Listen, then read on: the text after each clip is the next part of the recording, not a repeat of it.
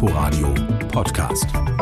Mit Nadine Kreuzzahler. Hallo, herzlich willkommen zu 15 Minuten Literatur im Inforadio.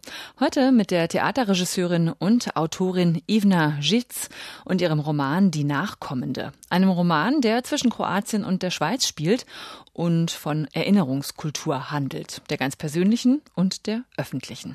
Außerdem der letzte Roman von Brigitte Kronauer ist posthum veröffentlicht worden. Dazu gleich mehr. Zuerst gucken wir wie immer auf die wichtigsten Neuigkeiten der literarischen Woche. Toni Morrison war ein nationales Kulturgut. So twitterte Barack Obama, als ihn die Nachricht vom Tod Toni Morrisons erreichte. Anfang der Woche ist die US-Schriftstellerin in New York gestorben, mit 88 Jahren nach kurzer Krankheit. Morrison war eine der wichtigsten Stimmen der afroamerikanischen Literatur. Ihr Leben lang schrieb sie über Rassenhass, Unterdrückung, Intoleranz und Gewalt. 1993 wurde sie als erste afroamerikanische Frau mit dem Literaturnobelpreis ausgezeichnet. Ein Weg, der nicht vorgezeichnet war bei ihr. Ich dachte, meine größte Leidenschaft sei Lesen. Aber dann mit 35 habe ich erkannt, dass das Buch, das ich gerne lesen würde, noch gar nicht geschrieben war. Also versuchte ich es zu schreiben. Daraus wurde der Roman Sehr blaue Augen. Bis dahin hatte niemand in der Literaturbranche ein kleines schwarzes Mädchen ernst genommen. 1970 war das. Da war Morrison schon fast 40 und alleinerziehende Mutter von zwei Söhnen. Romane wie Solomons Lied, Menschenkind, Jazz und zuletzt Gott hilft dem Kind folgten. Immer wieder hat sie sich stark gemacht dafür, auf Sprachwahl und Worte zu achten, Zwischentöne zuzulassen und Nuancen nicht zu übersehen. Unterdrückende Sprache ist mehr als die Darstellung von Gewalt. Das ist Gewalt. Das hat sie in ihrer Nobelpreisrede gesagt.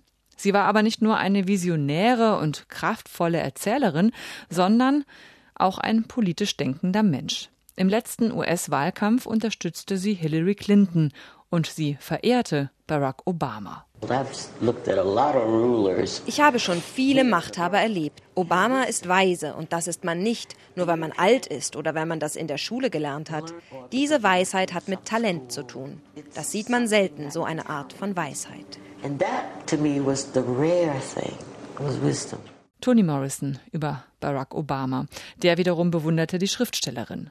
Sie habe mit ihrem schönen und bedeutungsvollen Schreibstil an das Gewissen und für mehr Empathie appelliert. So twitterte der Ex-Präsident der USA vergangene Woche als Reaktion auf Toni Morrisons Tod. Mit 88 Jahren ist sie nun in New York gestorben. Und ein Blick nach Berlin. Das Geheime Staatsarchiv zeigt ab dem 14. August, also ab Mittwoch, Handschriften, Briefe und Dokumente von Heinrich von Kleist. Für die Ausstellung tut sich das Geheime Staatsarchiv zum ersten Mal mit dem Kleist-Museum in Frankfurt an der Oder zusammen. Hier wurde Kleist geboren. Der schriftliche Nachlass von Kleist ist aber insgesamt klein. Die meisten seiner Briefe und Handschriften gelten als verloren. In der Ausstellung im Geheimen Staatsarchiv in Berlin sind ab Mittwoch zehn Handschriften und zwölf Briefe zu sehen. Und das alles bis August 2020. Soweit die Neuigkeiten der Woche. Ich lese Ihnen jetzt mal ein Zitat vor aus einer Neuerscheinung, um die es jetzt geht. Das schöne, schäbige, schwankende von Brigitte Kronauer der Schriftstellerin, die leider vor zwei Wochen gestorben ist. Posthum ist vor zwei Tagen ihr neues Buch erschienen. Romangeschichten. Darin geht es, grob gesagt, um eine Autorin, die im Haus eines Vogelkundlers versucht, ihre Schreibblockade zu überwinden und dabei selbst immer mehr hineingerät in die Vogelbeobachtung. Hier das Zitat. Drei Entwicklungsstufen hätten die Figuren zu durchlaufen, mit sehr unterschiedlichem Erfolg, je nach Abteilung. Die Schäbigen würden in einen stetigen Fall geraten. Von akzeptabler Plattform aus wäre es ein Sturz ins immer unerfreulichere ohne Aufenthalt.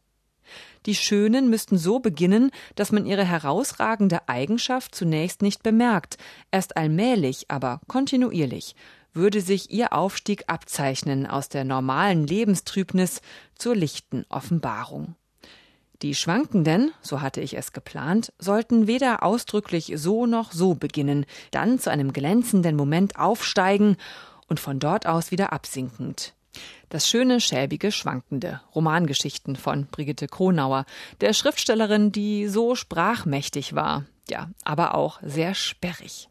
Meine Kollegin Ute Büsing hat ihr letztes Buch mit Begeisterung gelesen. Was für ein Buch. Vielfältige kleine Novellen entblättern auf 600 Seiten ein Panoptikum menschlicher Befindlichkeiten. Kurze, unglaublich prägnant beschriebene Begebenheiten werden leitmotivisch durch die Ähnlichkeit bestimmter Menschentypen mit Vogelarten zusammengehalten. Graue Wasseramseln und fette Schwäne, Dompfaffen und Sonnensittiche, afrikanische Nektarvögel und chilenische Nachtigallen stehen Pate für allzu menschliche Absonderlichkeiten und Entgleisungen, für gereiztes, gespreiztes, für abgründiges Verhalten. Brigitte Kronauer verbindet die genaue Vogelbeobachtungsgabe mit einer gnadenlosen Analyse der Spezies Mensch im untergehenden Industriezeitalter.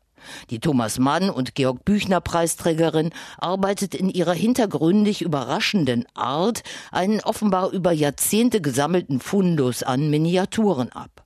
Ob die Frauenporträts Rosetta, Rosita und Rosa oder die Geschichten eines alternden Galans und einer verwöhnten Literaturkritikerin, alle haben das Potenzial zur Weiterung in den einen großen Roman.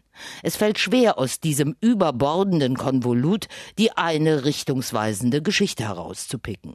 Denn eigentlich machen alle Lust auf mehr bei Freunden, Bekannten, Verwandten, in zufälligen Begegnungen und nicht zuletzt im eitlen, abgekarteten Spiel des Literaturzirkus und ihrer eigenen, sorgfältig hinterfragten Rolle darin, spürt Brigitte Kronauer einmal mehr winzigen Absonderlichkeiten nach, die über die genaue realistische Beschreibung hinaus einen erweiterten Resonanzraum öffnen, ins philosophische, magische, mystische. Leben und radikal zeitgenössische Literatur waren bei Brigitte Kronauer immer eng verzahnt. Das schöne, schäbige, schwankende ist ihr letztes beredtes Zeugnis davon. Gerade neu erschienen bei Klett-Cotta. Die Nachkommende, so heißt der erste Roman, den die Theaterregisseurin und Dramatikerin Ivna Žitz veröffentlicht hat. Sie wurde in Zagreb in Kroatien geboren und ist in Zürich aufgewachsen, genau wie die Frau, die im Mittelpunkt des Romans steht. Es ist eine Frau, die dauernd unterwegs ist. Von Paris, wo ihr Lover wohnt, ein verheirateter Mann, nach Zagreb, wo sie ihren allsommerlichen Familienbesuch absolviert. Und dann wieder zurück in die Schweiz, wo sie lebt. Es geht ums Ankommen und Abreisen, um Herkunft und Ankunft und die vielen, vielen Schichten von, ja, Familiengeschichte und Geschichten. Ivna Žitz widmet ihr Buch ihren Großmüttern, eine zentrale Figur, aber ist vor allem ihr Großvater. Er hat gemalt dann aber eines Tages plötzlich aufgehört und all seine Bilder zerstört, bis auf drei. Darunter ist ein türkisfarbenes Frauenporträt.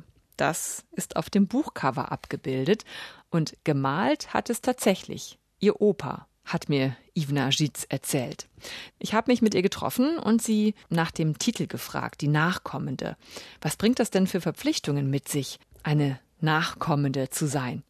Eigentlich kann man sie auch als etwas Schönes empfinden, dass man einerseits nachkommen darf, also dass es schon Wege gibt, die gelegt sind, dass es Geschichten gibt, die schon erzählt sind und man ist so ein bisschen der nächste äußere Regen im Baum aber hat damit auch in die andere Richtung alle Freiheiten. Aber genau das ist ja auch schwierig und genau das fällt ja auch ihrer ja. Ich-Erzählerin im Roman sehr schwer, denn es gibt ja, das heißt ja eben auch, dass es da Geschichten gibt, an die man nicht wirklich rankommt, die nicht erzählt werden, Leerstellen über die niemand spricht. Also im Roman ist es der Großvater, der war mal Maler und hat dann plötzlich aufgehört und der Krieg spielt da mit rein, beziehungsweise vielleicht auch die Kriege, also der mhm. Zweite Weltkrieg und dann eben die Jugoslawienkriege Anfang der 90er Jahre.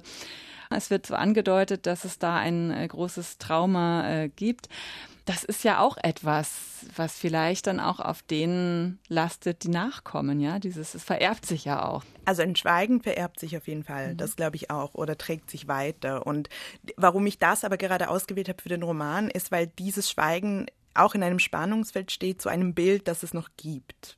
Und das ist ganz schön, weil das natürlich auch als Autorin oder für eine Autorin ein einen Raum eröffnet zum Erzählen nämlich. Und da geht es dann weniger darum, was stimmt und was stimmt nicht. Das finde ich manchmal auch ganz wichtig, auch für so Familiengeschichten, dass es vielleicht nicht immer nur darum geht, was ist Wahrheit, aber wo öffnen sich Räume, dass man wieder in ein Erzählen kommt und in ein Fragen kommt. Und äh, wenn ich ein Bild habe, kann ich zumindest anfangen, darüber nachzudenken, was es heißt, dass ein Großvater mal gemalt hat. Wollen Sie uns dazu eine Stelle vorlesen? Ja, gerne. es gibt dieses Bild und es gibt ihn nicht. Es gibt diesen Großvater nicht, der diese türkise Frau gemalt hat, es hat ihn nie gegeben. Er hat sich zum Verschwinden gebracht, dieser Großvater, der diese Frau gemalt hat, sich und fast alle Teile dieses Großvaters, fast jedes Bild, das er gemalt oder gezeichnet hat, hat er zum Verschwinden gebracht. Und die Großmutter sagt, ohne mich anzusehen, nur zum Bild hin, ich weiß es nicht. Ich weiß nicht, wie er die Bilder zerstört hat, der Großvater anscheinend ohne Gewalt. Der Großvater, der bei einem Donner zusammenzuckte, dem alles schnell zu laut war, der nie Autofahren lernte und bei jeder Fahrt so sehr sich und die fahrende Großmutter schrecken konnte, dass es Unfälle gab. Der Großvater, der in der Ecke sitzend, rauchend zwischen vielen Menschen ohne weiteres verschwinden konnte. Wie hat er alles zum Verschwinden gebracht? Zerstört. Ein Wort, das keiner in der Familie gebraucht. Er habe aufgehört, sagen sie. Inwieweit ist es Ihr Anliegen in Ihrer Arbeit, auch so, ein, ja, so eine Aufarbeitung, Schweigen aufbrechen, mit der eigenen Geschichte sich zu beschäftigen? Auf jeden Fall ein Anliegen und dass dieser Großvater so sehr zu auch tatsächlich zu einer literarischen oder theatralen Figur werden kann, liegt einerseits an dem, dass er sehr viel nicht erzählt hat und andererseits aber auch an dem und darum eignet er sich irgendwie so schön, um über ihn zu schreiben, dass er eigentlich ein sehr großer Märchenerzähler war. Und dass ich fast sagen würde, mein Großvater hat mir das Erzählen beigebracht. Auf eine bestimmte Art und Weise. Durch ihn haben wir als Kinder die Kraft des Erzählens überhaupt erfahren. Das kennen wahrscheinlich auch viele. Er hat wirklich, also er hat nicht mal aus Büchern vorgelesen, sondern uns einfach den ganzen Abend Geschichten erzählt. Und, und dann natürlich wird man groß und wächst auf und da ist er schon längst gestorben und erfährt plötzlich Dinge, die man natürlich nicht erzählt bekommen hat, auch nicht als kleines Kind, was vielleicht verständlich ist. Und das, so etwas interessiert mich vor allem oder das finde ich spannend fürs Theater oder für die Literatur, so wie, wie Erzählen auch funktioniert, wie wir Menschen funktionieren, wie wir Dinge nicht erzählen und trotzdem ganz viel erzählen können und vielleicht das ja auch irgendwo miterzählt haben. Wie oft fahren Sie denn heute nach Kroatien? Da gibt es so die Klassiker Sommer und Weihnachten, aber da gibt es auch viel, viel dazwischen. Sie pendeln zwischen Wien und Zürich hin und her. Genau, ja aber eben auch nur zwei von vielen Orten. Sie sind also selber auch so eine, die immer unterwegs mhm. ist und nirgendwo so richtig. Ja, aber gar nicht nirgendwo so richtig. Das ist tatsächlich ein bisschen pragmatischer. Das bringt der Theaterberuf mit sich, ja. wo man freischaffend an Häusern inszeniert und dann halt mal zwei Monate in Luzern wohnt und dann zwei Monate in Essen wohnt und dann fünf Wochen in Ulm wohnt. Also das ist jetzt keine in dem Sinn innere Unruhe, sondern wirklich äh, hat sehr viel einfach mit der Wahl, Theater zu machen zu tun. Man merkt ja im Roman auch an, also finde ich jedenfalls, dass sie vom Theater kommen. Also sie schreiben so einerseits sehr verknappt, präzise, sehr verdichtet, ist ja am Theater auch nötig. Ähm, andererseits ist es natürlich ganz anders als ein äh, Theaterstück. Wie sind Sie denn zum Schreiben gekommen? Ging das über das Theater? Nein, ich glaube, es war, das Schreiben war vor dem Theater da, wenn man sich so in einem ganz großen Bogen denkt.